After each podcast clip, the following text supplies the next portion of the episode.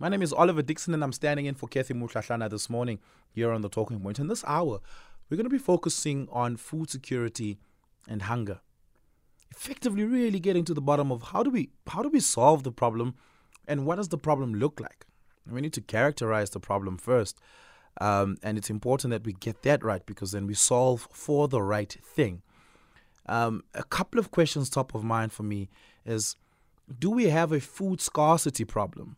Or do we just have a distribution of food problem? Um, and by distribution, I mean really, do we have, or do we all have equitable access to food um, in ways that mitigate food insecurity? Um, should I be using that term correctly? Now, guest uh, this for this hour is Dr. Nomusa Dlamini, who is a principal researcher and the acting group leader for food uh, for food safety program at the CSIR and we're also going to be speaking to Sandy Bukula, who is the operation who's from Operation Hunger. She's the CEO over there. Dr. Dlamini, thank you so much for your time this morning. Sandy, thank you so much for your time this morning. Really, really do appreciate it. I want to start here, uh, Nomusa. What, what, what is hunger? What is malnutrition? I don't understand those two things to be the same thing, or are they the same thing? No. Good morning, uh, and good morning to your listeners too. Uh, basically, hunger is just a lack of food. And we know that um, when you don't have food, obviously you don't have nutrients. So a hungry person will definitely lack nutrients. And maybe we can we can go a little bit back and say that hunger is actually uh, it's like food food insecurity. You know, we have food security, which yeah. means that all people at all times have physical, social, and economic access to sufficient safe and nutritious food, mm. which meets their preferences as well as their dietary needs for an active and healthy life. So hunger is just a no-no. Hunger and, and nutrition go hand in hand, in brief. Right. Uh, the reason I said I don't understand those two things to be the same thing, um, when I was a university student and I couldn't afford much food, I I lived off of two minute noodles. That's for a while. That would be in any given set of weeks. That might be the only thing that I get to eat. And I fell ill, and I went to the doctor at some point. Um, and I was told that I'm malnourished. I'm like, no, I'm not hungry. I'm, eat, I'm eating every day. Got food, but I was still I was still classified as malnourished. Um, I was told that I don't have the right the requisite amount of nutrients from a given meal. And, and, and I understood that to not mean hunger. So, what does it effectively mean to be malnourished outside of hunger? Okay. Uh, we have hunger, which is just plain lack of food. Then we have what is called hidden hunger. Hidden hunger is when we don't get all the nutrients that we need for a healthy life. So basically, when you say you are, you are eating noodles every day, you're not hungry but the doctor said you're malnourished, basically you're suffering from what is called hidden hunger. So in some cases, people eat the wrong type of food, let's say plenty of sugary foods, plenty of carbohydrates, and they don't get the right nutrients. Then they will definitely suffer from hidden hunger. And uh, maybe I can define um, the major nutrients that are in short supply when you have hidden hunger. Like in Africa and most sub-Saharan or most developed countries, yeah Hidden hunger is due to vitamin A uh, shortages or deficiencies. Vitamin A is zinc, iron, iodine, and the list can go on, but those are the four main ones. Mm, mm. Okay. Um, Sandy, I want to bring you in here. How big is, do we have a hunger crisis in South Africa? How big is the problem? um, the problem is quite huge, and um, I'll put it in this way so that I can simplify it. Um, so we've got um, basically in, in South Africa, um, a almost half of the population households basically uh, don't have sufficient or adequate diet um, for the day, and this is basically a result to access to food, affordability to food, or either you know like their socio-cultural um, environment. So basically, that is how big the problem is.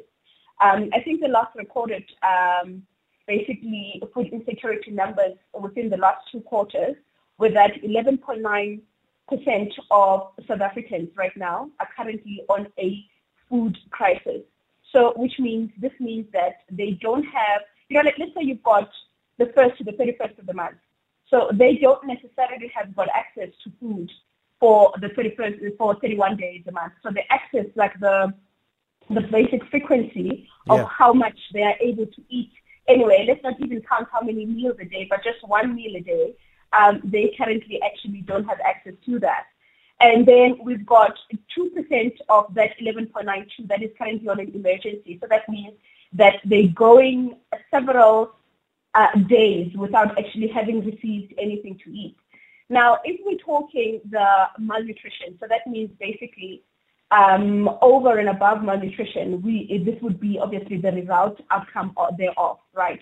So it's quite very interesting because the country has got uh, basically, you know, multiple um, forms of malnutrition. And we've got an undernutrition problem, which is basically those people that I spoke to you about from starvation all the way to food crisis to the people that are currently uh, on an emergency. And then on the other hand, we've got basically a number of people that are currently obese. So basically, their input of uh, their meals is basically not correct. So it's not sufficient. They don't necessarily focus on the uh, on the composition of the correct nutrients to put in their meal. So you see what I mean? So we've got a double burden of malnutrition in the country at the moment. But undernutrition, undernutrition yeah. Is basically the biggest biggest biggest problem. Yeah i would imagine so. Um, you say half of the country right? And and yes. that that seems to correlate with poverty stats that we know. It also seems to correlate uh, with unemployment stats. It also then seems to correlate with um, a stat recently uh, that I that I saw that half of South African households are dependent on social welfare grants um, to get correct. by. That's is all of that is all of that interlinked, or is it just inadvertent or accidental that there seems to be a ballpark figure of how many people seem to be poor in this country living in abject poverty, how many people are hungry, how many people are depending on social grants. Is, the, is there a li- interlink between all of that? That's correct, Oliver. It actually is interlinked because the determinants of malnutrition outcomes are directly linked to the socio-cultural, um, the environment, as well as, you know, um, the conditions and structures that people find themselves in. So, for example, abject poverty, um, and we, you know, we had this conversation I think in June when we were highlighting the state of unemployment and what that and, and what that means to the nutrition status of a person. Yeah. So, um, yeah. So basically, for example, in South Africa specifically, most households basically depend on um, on on cash in order for them to be able to provide meals on the table, right? So that is basically interlinked as a, as a high determinant in the country because not everybody um, is, has an ability to basically have substance, substance diet or complementary diet besides actually being dependent on actually having food to put food on the table. Yeah. Um, mm-hmm. And uh, look, we're going to be speaking about uh, the second half of this conversation is going to focus on solutioning for it, right? But that's correct. But where does the problem come from? Are we not producing enough food, or are we not distributing that fairly?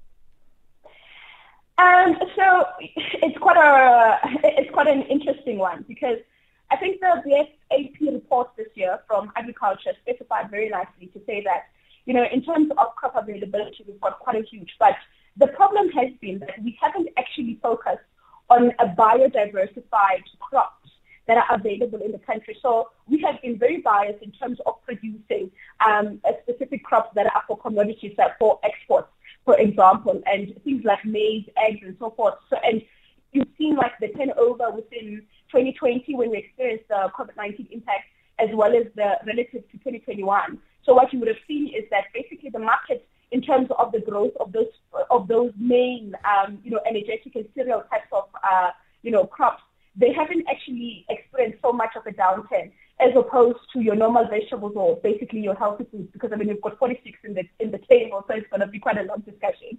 but yeah, so the main cereal issues is I mean the main cereal crops are the ones that we have been producing the most. Um, and, uh, and and basically which is your special foods and that is basically what are usually the um, the staple foods that most of the lower um, consumers depend on, you know, on a monthly basis because that's what they can afford. Yeah. Yeah.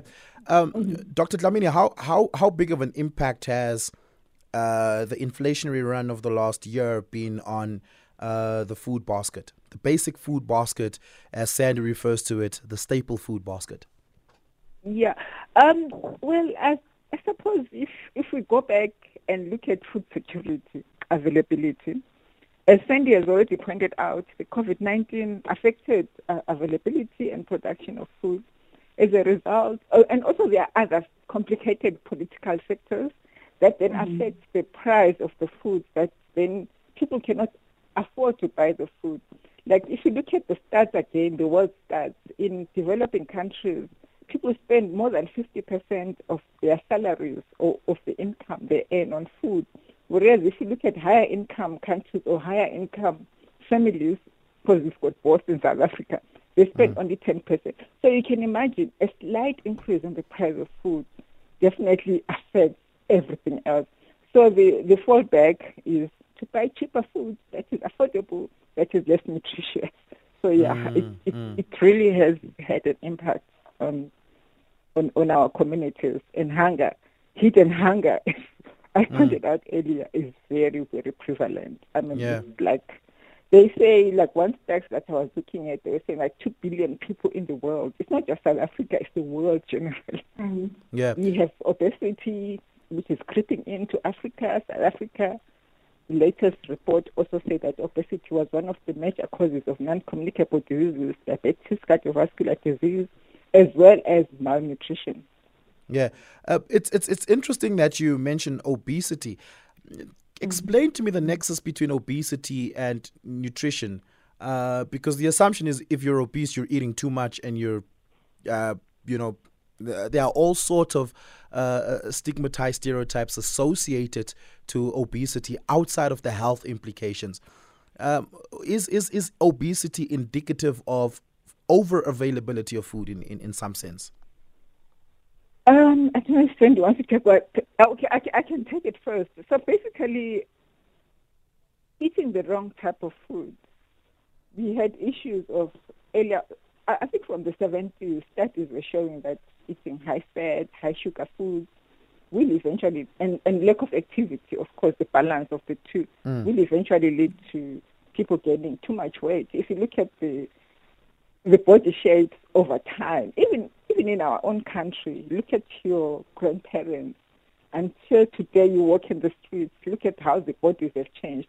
The foods that we eat, too processed foods, high in sugar, high in salt, lack of mm-hmm. activity. We get in our cars, we drive, and yeah, they are mm. very. And sometimes it's even genetic. Although they say that the genetic factor that influences your body size is about yeah. 10%, 90% you can control. and of course, when people think, oh, I'll just eat a bit bigger and go and exercise, it's not yeah. the case. Yeah. Um, yeah. I have to cut this for. yeah. Give us a call. The number is oh, uh, the number is 086 2032. Give us a call. What's on your mind? What would you like to contribute to this conversation?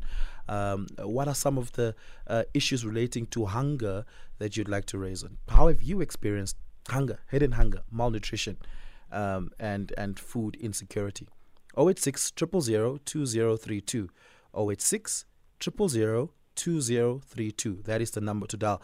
Of course, we're still taking your WhatsApp voice notes throughout the show on 061 uh, 0614 104 107. 0614 104 107 uh, you can send those voice notes there. If you do send a voice note, please do keep it short, under a minute, so that we're able to hear you. Tweet me directly at Oliver underscore speaking if you'd like to contribute to this conversation on Twitter. Simply Oliver Dixon on Facebook uh, or at SFM Radio across all social media platforms. Uh, Sandy, let's let's go here. Mm-hmm. Uh, it, it seems to me that the solutions are intuitive.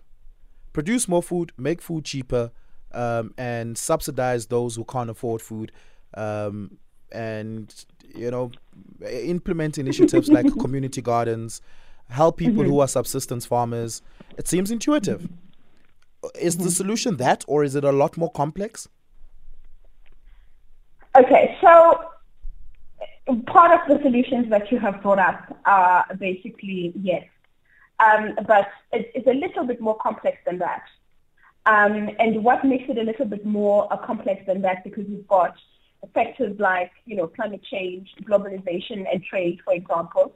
Um, and then you've got income and growth um, distribution with basically our external drivers um, to ensuring an equitable nutrition landscape, right? And then you've got population growth and migration, which is, I don't want to go into it because your full section was on it in the morning. and, yeah. then, and then you've got the social um, cultural context, right? But um, I love what you said um, about focusing on actual solutions, all right? You know, we do have got specific areas whereby we can already start looking at those barriers and actually lift them up. I think the beautiful, the most beautiful thing that the COVID-19 has done, it has it has created um, almost like a, um, you know, it, it, has highlighted so much of the gaps which we we find in our food systems alone. Um, you know, I mean, we've identified already that there is a disconnect between agricultural policy and contemporary um, nutrition challenges, right? Whereas the policy has uh, basically, you know, been very slow in the response to the persistent problem of macronutrients you know, your malnutrition, child stunting, as well as emerging challenges of overweight and obesity, right?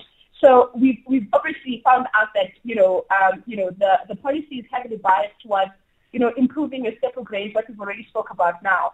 So, and we haven't actually looked at, uh, for example, on the hierarchy of, you know, of our production level, just basically looking at agriculture. You know, we've been very much happy with having um, commercial farming as, is, is high, you know, on the hierarchy, right? And providing so much resources, intense investment, and intense resources from that level, which is good because basically this gives us um, an opportunity to trade and, you know, for the country to make some money, right?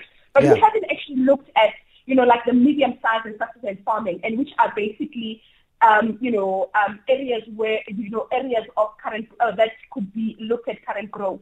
You know, I mean, if you're looking at the macro financing uh, policy and you're looking at the, sm- the small farm holders, you know, it does not give much room for the small holders to basically grow more biodiversified crops that are not necessarily, you know, our commodities, but that are biodiverse for the actual requirements of the crop that is needed across and the distribution thereof would create so much opportunities in between because what that would do is it would it would create you know opportunities you know for for example, the supply chain for, for, for better transport systems, you know, um, that are short term that make sure that from the farmer, you know, to the base, uh, to the retailer or the market, to the people. So you've got additional people that are coming in um, that are basically going to be, um, you know, uh, making revenue or you creating jobs within that specific sector. I mean, you know, you're looking at um, uh, customizing or modifying our current microfinancing system so to enable basic growth. So not only are you looking at creating jobs here, but you're looking at other developmental marketable issues that we've got currently in the economy. So we definitely do have got, you know, some emerging solutions. But I think the biggest problem has been that, you know, the food access as well as government policy has only been concentrated on the uh, on the isolated sector. And what we've been doing is most of the time is we don't actually look at customizing what we already have because the country is full of innovation. You know, we've got a, a beautiful amount of human capital. I mean, we've got so many graduates, you know, but we haven't been looking at how do we integrate these people and actually making them more productive without going to Denmark and borrowing Denmark's policy and trying to implement it here. You yeah. see what I mean? So we've got a, vari- a variety of options here. I mean, we also have got an option and an opportunity to link, you know, the food systems or and the communities with the health systems. Because if you think about the influx of people that we are treating for non-communicable diseases, you know, within the different communities, right? Those people still need proper nutrition care, but being able to just provide them with basically the medical treatment.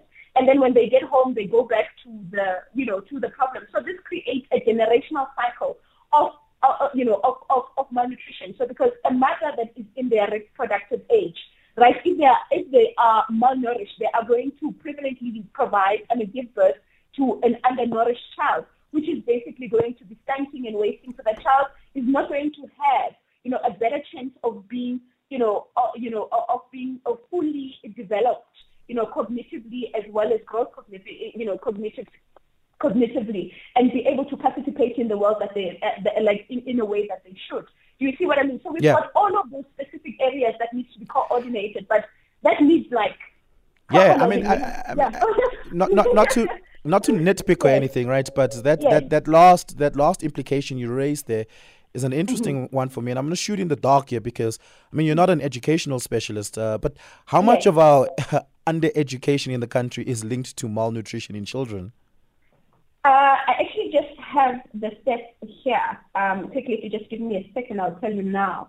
So basically, on the last anthropometric study is 4.46 um, children um, in sub-Saharan Africa. So this actually looks at the continent as large. Um, are impaired, is, um, you know, Yeah. 4.46% um, education is impaired, is, is impaired due to uh, stunting, wasting, as well as slow growth. Yeah. Repeat that number. Directly linked to nutrition. 4.46%. 4.46%. Yes. ah, Um, okay. Okay, that makes sense. Thank you so much for that. Let's take a quick break. We're going to take the news headlines. On the other side of this, we'll continue taking some calls to this uh, conversation and reflecting on some of the voice notes on 086 000 2032. SAFM 104 to 107 nationwide. Give us a call on 086 000 2032. 086 000 2032. Send us a WhatsApp voice note on 0614 104 107. You are listening to The Talking Point. We're talking food security, food insecurity, hunger, and malnutrition. What is it? How do we solve for it? Um, and what are the complexities involved in this? In this conversation with me is Dr. Nomusa Dlamini, who is a principal researcher and the acting group leader for food security, for food safety program at the CSIR, and Sandy Bukula, who is the Operation Hunger CEO, also with us in this conversation. Let's take some of your calls. Zwane out in Mthatha. Good morning. Good morning to you too, Oliver, and the doctor as well. Excuse me. Morning. My question, my question is, if let me use the the example Oliver used at the beginning, where he says he used to take noodles, then as a way of uh, as a way of avoiding these these sicknesses that come with abnormal eating habits, if I use I, I take these noodles and then sub, use supplements, the vitamin supplements which are fa- easily obtainable over the counter, in order to avoid those like obesity, uh, diabetes, and and others. Is that okay? Doesn't it have side effects if I regularly use these vitamins? That's an interesting question. I don't know if anyone here is a medical doctor because that seems like a medical question. Uh, but I'll shoot in the dark. it. Dr. Dlamini, do you want to go for it? yeah, I'll go. I'll try and go for it. Well, I'm not a medical doctor. That's the first disclaimer. And thank you. Thank you for that question. Um, you find that um, you can take supplements, but to, to help with your food intake. But if you're going to take, let's say, a, a diet that is high in carbohydrates, obviously you're going to be lacking in things like dietary fiber and other phytochemicals that you fi- find in, especially in fruits and vegetables, your nutraceuticals. So definitely you will have a problem. You need food in your diet. You need vegetables. You need fruits. But if you're going to take supplements, please take them in combination with a wholesome diet with fiber, Yeah. minerals. Because we find that sometimes even the absorption of those particular um, vitamin supplements will need, um, let's say, a fat, fat from your diet, will need certain components from your diet, not by themselves. And also, you want to avoid the instance of overdosing yourself with supplements.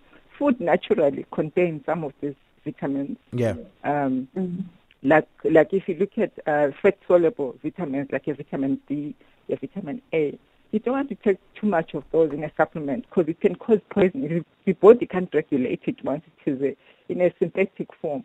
But when it is in a form that is found naturally in food, the body can regulate the absorption depending on the needs. So yeah, dietary supplements are good.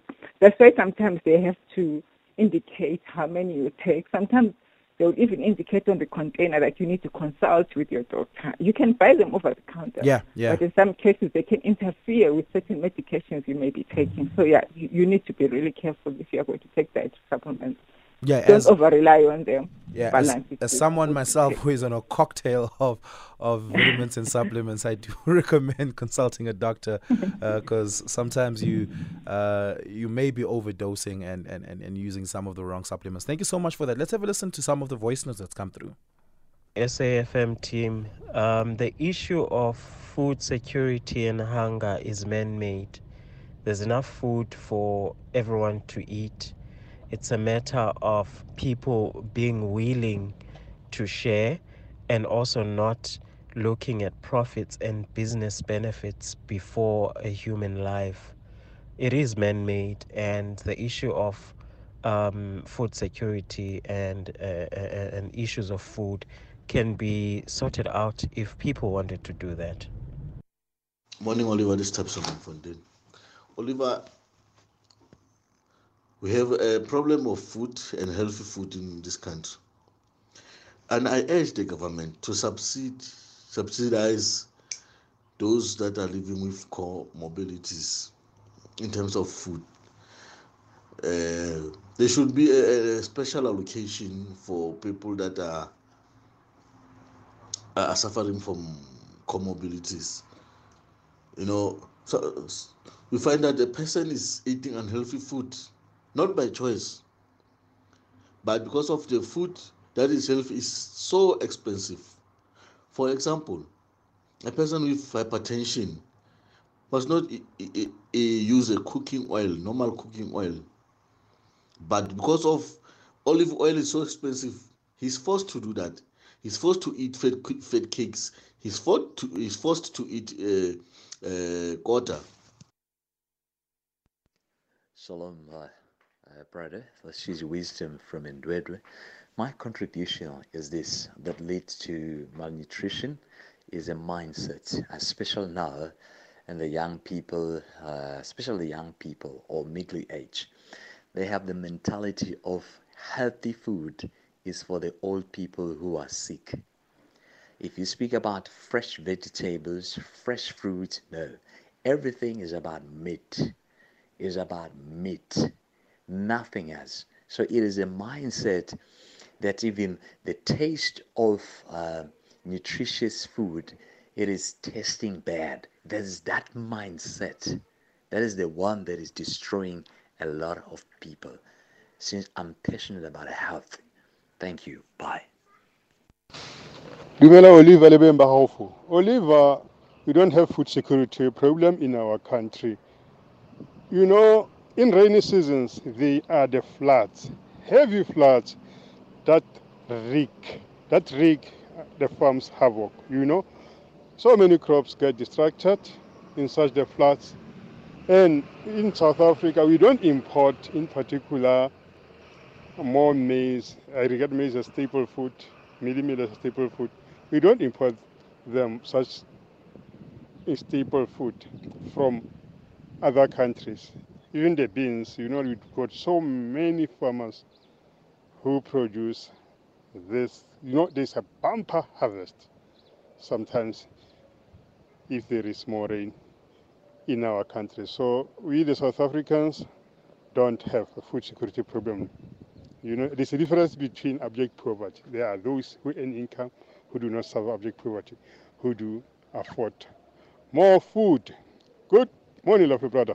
Cousin from Mill Park. Dr. Dlamini, f- uh, following from that final voice note, I want to I want to maybe ask you this: What are some of the factors that will inf- im- impact food security and food safety going into the future? Um, and I'm asking this off of the back of you know this person said we've got healthy weather cycles and uh, it, it, you know we don't have a food security crisis. But I'm thinking about like the floods in KZN, for instance. I'm thinking about uh, the the you know disruptive impact of climate change. Um, and terrible weather pa- weather patterns that, for instance, resulted in the drought in KZN and, Kwa- uh, and, and, and Eastern Cape two, three years ago, um, where a lot of livestock died as a result of that. How what what are the factors that will impact food safety into into the future?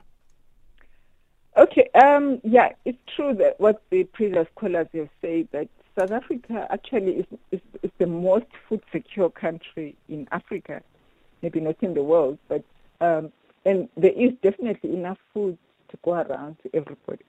But it's the access, it's the availability. Mm-hmm. And by access, what do we mean? It's by economic access. The prices can be too high for people. I mean, South Africa exports some of our food products. And it can also be something to do with education, awareness, nutritional education of the people who are accessing that food. And all these things will affect definitely um, availability of nutritious food. And what is the impact of climate change? Climate change, we find that um, most of our commercially available crops um, require certain um, climatic conditions. I mean, we've, we've adopted many crops into this country that are available in the shops. If you walk in the shops, you find wheat, you find wheat to get with bread, you find rice, you find all sorts of vegetables as well. Those vegetables are not they they were not naturally growing in South Africa, but they were brought into South Africa. But with climate change, the temperatures change, the rainfall patterns are erratic as well. Not to mention the the floods that then flood everything, but the drought. Um, South Africa, as in most of the African countries, we have had indigenous crops that our people used to grow even like many years ago, which are drought resistant. Some can even withstand slight flooding. So there is really a need for us to diversify our food sources, not yeah. to rely on those cash crops that are affected by climate change. Like I think if you look at, even if you Google today, Europe is experiencing drought, I mean high temperatures. Some of their crops cannot stand it, and obviously there'll be hunger their wars mm, also. Mm. You know, actually, I want to speak to that, and I want to I want us to touch on the globalization of food security and food insecurity. Let's take a quick break. SAFM values your views. Be an active citizen. SAFM team, um, the issue of food security and hunger is man-made. There's enough food for everyone to eat. It's a matter of people. The government advises people to have vegetable garden, whether you use an old bucket or basin, so that you you don't buy vegetable, and uh, whether you don't put oil or whatsoever, you can have your boiled vegetable like the Chinese. They are healthy and you exercise, vegetables, you don't need to buy them. You plant them in a small, uh, old bucket or basin. That's all. Thank you. Oliver, is true food is expensive, but some people are lazy. They've got the gardens in their yard.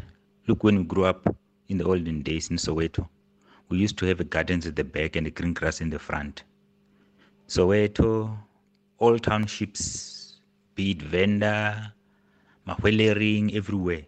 Those four room yard space were very big because we could plant and have vegetables. In the rural area, we'll have gardens. But today, somebody says food is not, is expensive, and people are not sharing.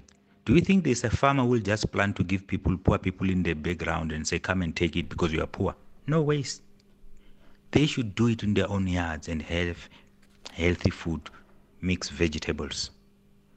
There's nobody who's a charity organization who can just make, everybody wants profit. That's how business goes. We can all bankrupt and be social republics.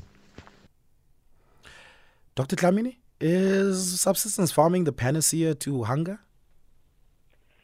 Yeah, I like I like the comments that have been forwarded so far, especially the one about growing your own food mm. um, in your garden. Actually, that's one of the most powerful intervention steps. That remember we were talking of food that people can buy if you can't afford, if you can grow it at the back of your garden, of vegetables, even even one or two fruit trees.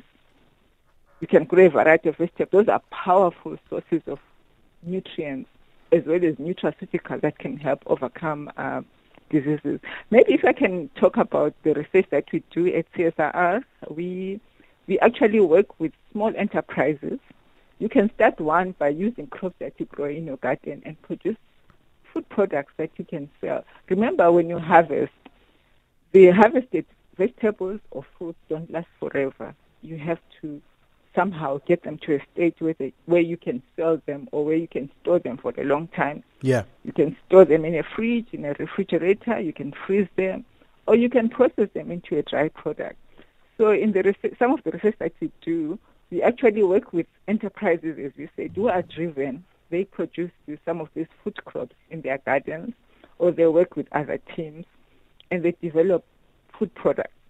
What we come in and do is then to help them develop these safe food products that are nutritious, that are scientifically tested.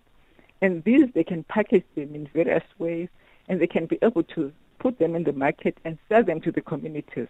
Some have even have been able to access even the mainstream markets, like you know your big retailers.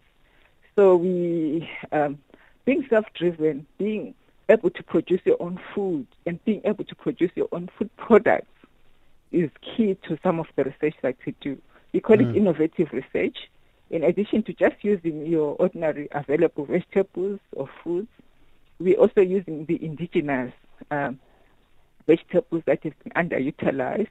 Some are not being cultivated. We work with other partners who also help communities, if it's even school gardens, to, to, to, to develop cultivation methods and train these communities. Mm. Earlier on, uh, Sandy spoke about the ton of innovation that's happening um, in the food security space, and that we need to be able to tap into that. Now, you guys at the C- CSIR are doing some of that, right? Um, Yes. You're assisting uh, small businesses in inno- with who are innovating in the production space and producing some of those sort of things.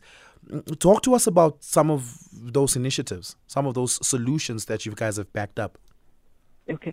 One of the solutions that we picked, one of the solutions that we sort of um, introduced to a community is where a community in the Eastern Cape, where they started producing crops, rather we call them ingredients. You know, when you formulate them into food products. Yeah. They were growing the they were growing the vegetables. They were growing the the orange fruit, sweet potatoes, which are high in vitamin A. They were even producing the legumes, and they processed this into products that were easy for school children to consume. You know, when you take food to to a kitchen, you have to cook it sometimes for hours. So with these uh, with these crops, what we did, we formulated a, a, a drink, a nutritious drink, that and it was presented as a dry powder, so you can store it. Don't need a fridge. And what the schools then did is to mix it with water and give it to the children. And the drink was formulated so that it can it was high in vitamin A, iron, and zinc. And with this product, we were able to then evaluate um, the the impact of the drink on the school children in terms of their nutritional and health status. These children, when they were observed over a period of time, they were found to be healthy and they grew very well. They became interested in school. And some of their health indicators, for example, hemoglobin, which is an indicator of uh, iron, um, sufficiency of iron in the diet, improved very much. And then we also have other products where we had SMMEs approaching us, wanting our help to formulate these products. Sometimes they come with an idea, and then we, we work through it with them. We develop the product, looking at all the regulatory requirements, the tests that are required, and um, we've had several who now have products on the market. And we're still working with more. Yeah, uh, are there patents on some of these things? That sounds, especially the um, uh, that that product around how you just mix it in water and you know, uh, we we had a similar product when I was in primary school. We called it skambelele. I don't know if anyone remembers that. Um, but are there patents on these things? And and um, these businesses, I'm, I'm assuming they have to make a profit somehow. But it sounds like social enterprises to me. some especially with the with some of the products we develop because we some of the the funding that we get is public funding so although a company that is interested can license it and then they can make money from it like for example the need to drink is up for licensing at the moment and um Yeah. and um sorry my phone is and it's up for licensing at the moment and there's been several calls for expression of interest um we're not saying that although the products are up for licensing, in some cases we find that enterprises, because of access to funding to, to have this sophisticated equipment, they may not be able to afford. But we have other institutes that we work with that assist our enterprises. Even at CSIR, we do provide training, we do provide assistance in terms of identifying the, the right equipment that they can use, even the type of facilities that they can use to produce Yeah. this so that they can enter the market very well.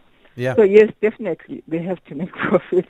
Yeah, absolutely. Although in some cases, um, like especially with the with the trial that we did with the nutritious drink, it was a social enterprise, but the communities were remunerated for the work that they did. Ah, of them- that's. I actually want to ask you. I want to. I want to ask you if there's ways for communities to make money out of subsistence they will farming. make money. But uh, I wanted to take a quick break and then we'll come back to that.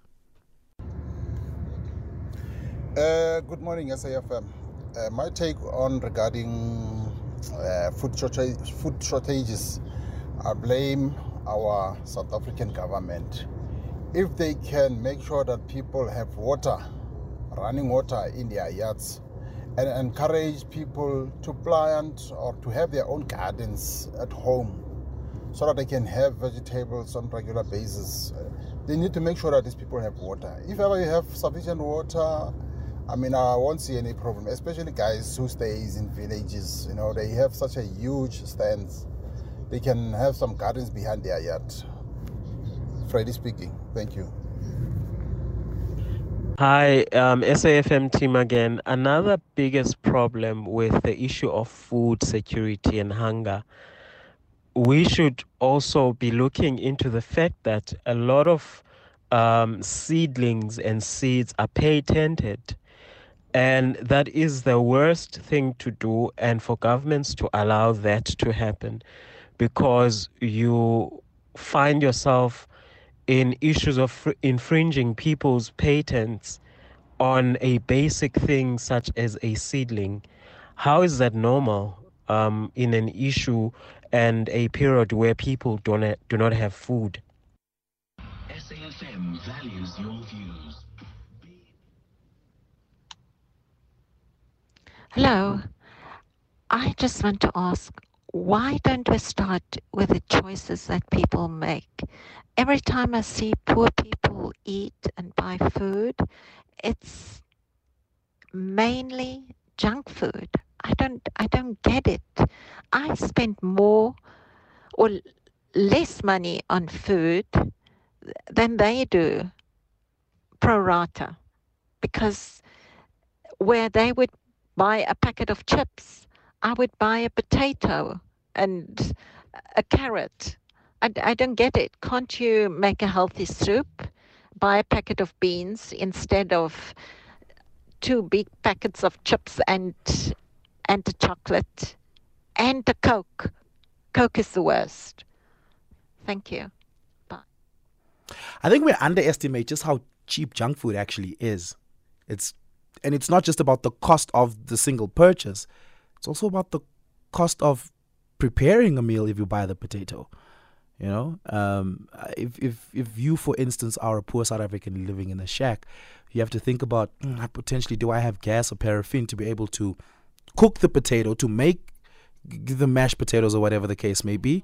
So it's not just about that's that's that's my intuitive response. Sandy, am I am I am I getting it right? Uh, you're absolutely getting it right because I actually wanted to say prior, you know, from the previous caller saying food insecurity is not a problem. It actually is. I mean, we work with 2.4 million beneficiaries, right? And we work in vulnerable communities, both in rural communities. And we have brought initiatives. I mean, we do that very elegantly. We've got um, you know, community gardens that basically the produce tends to be commercial and, you know, we find a retailer and then, you know, we create jobs in that way and people continuously have got, you know, access to food, they've got income and then, you know, they, we educate them, we create awareness in terms of food. But it's not a simple thing of the outcome of a diet, you know. Um, there are multiple factors that actually ideally um, come about in, for a family to be able to be able to put food on the table. I mean, Yeah. if you just look at sustenance farming, um, you know, you would know, for example, in Limpopo, we had funding to basically come and, and do a hydroponic farming or a tunnel garden, huge, uh, 200 hectares. But the biggest problem for us, to, before we could even begin, we had to actually roll out an infrastructure issue with water supply and so forth, you know, um, solar. That was not actually calculated. So it's not that, you know, I- it's the, it's the idea of thinking people are just lazy Yeah, that I- I, would like to correct. I think we need to have more education in terms of understanding the intricacies of what actually enable people to actually have nutrition equity. And it's not only just basically, you know, um, having the end product of having the potato, but as you said, it's basically the access to, it's affordability, is, you know, and as the, the country in, in its most, 75% of vulnerable communities, right? People earn less than 2,200, okay? Yeah. And 15% of their income goes into food because they've got things like shelter, water, and all of those things that actually take account prior. Do you get what I'm saying? Yeah, So and and and that- energy cost, right? Electricity or paraffin or uh, gas or whatever the case may be, is is a significantly high cost, and you know Eskom's insecurity doesn't help much in terms of that. Let's take a quick question as we wrap up the conversation. Adolf out Yeah. in Cape Town. Good morning. Oliver, how are you? I'm fantastic. Go ahead, very briefly. I'm good. I'm good. I just want to ask a, a question to to the doctor. So my question is, I got a three years old girl. So that girl, she doesn't want to eat. She doesn't want to eat at all. If you yeah, like, if you you you cook food like you you you give her rice with beans, she will only eat rice and she will leave beans. And if there's like stew on the rice, she will not eat it. She will look for where where where where where, where there's a white rice. That's, that's why that's what she like to eat. Is she not And- perhaps? Is, I mean, you might need to just get her to see a doctor. Is she not perhaps uh, just vegetarian? I, I don't. I don't know. I, I'm assuming people can be born No, no, no, no. She's not a vegetarian, but no, no, she's not. Because if you give him like uh, okra, you know okra? Yes, yes, yes. Yes. If you give him like okra and mix with uh, meat, she will eat it perfectly. Yeah. Perfectly. My, my unqualified and unprofessional opinion is that you might have to s- It's a get your doctor doctor, to yeah. your daughter to see a doctor or a dietitian of sorts, uh, because there may be something deeper than that. I don't think it's just a recalcitrant child not wanting to eat. Uh, Dr. Dlamini, I'm going to give you the last word as we wrap up this conversation. All right. Or maybe to try and address uh, the, the, the, the, the, person with the child. Children are always problematic to eat. You have to look for, you know, in creative ways of making them eat their food creatively. So maybe to wrap up, we can say that um, food security is a complicated issue, as well as to try and achieve nutritious food. It's an issue of accessibility, the prices, and most important of all, education, like as what other callers have said. We have to know what we're putting into our body. Yeah. Yeah. We have to, you know, appreciate that some of the the foods we can have control over them. For example, if you've got a small yard, you can put on a vegetable garden. Some people Yeah. growing things on tires, and yeah, just trying to invest more on ourselves. Yeah. And also looking at how um, innovative, how innovation can address some Yeah. of these issues. Uh, Even if you don't have a garden, you can work with a partner. For, somewhere. for for young innovators listening to this right now, Dr. Dlamini, who would like to reach out to you and say, "Hey, I've got this idea that could contribute to solving this problem," how can they get in touch with you? Uh, they can go to the CSR website. My uh, my email address is there, or they can send me an email. Nr Dlamini. What's what's what's? Sorry, uh, to repeat that. Nr Nomusa Roda Dlamini without a, a, an H. D L A M I N I at csir dot co dot za. Fantastic. So drop me an Uh. S- Sandy, how can those get in touch with who would like to get in touch with Operation Hunger? Get in touch. Uh, so it would be www.operationhunger.org.za, uh, or you can contact us on 011 453 0941. Um, and basically on all social platforms, we are there. Uh, fantastic. Ladies, thank you so much for your time this morning. Really, really do appreciate it. Incredibly important conversation, both incredibly insightful contributions. Thank you so much. Appreciate it.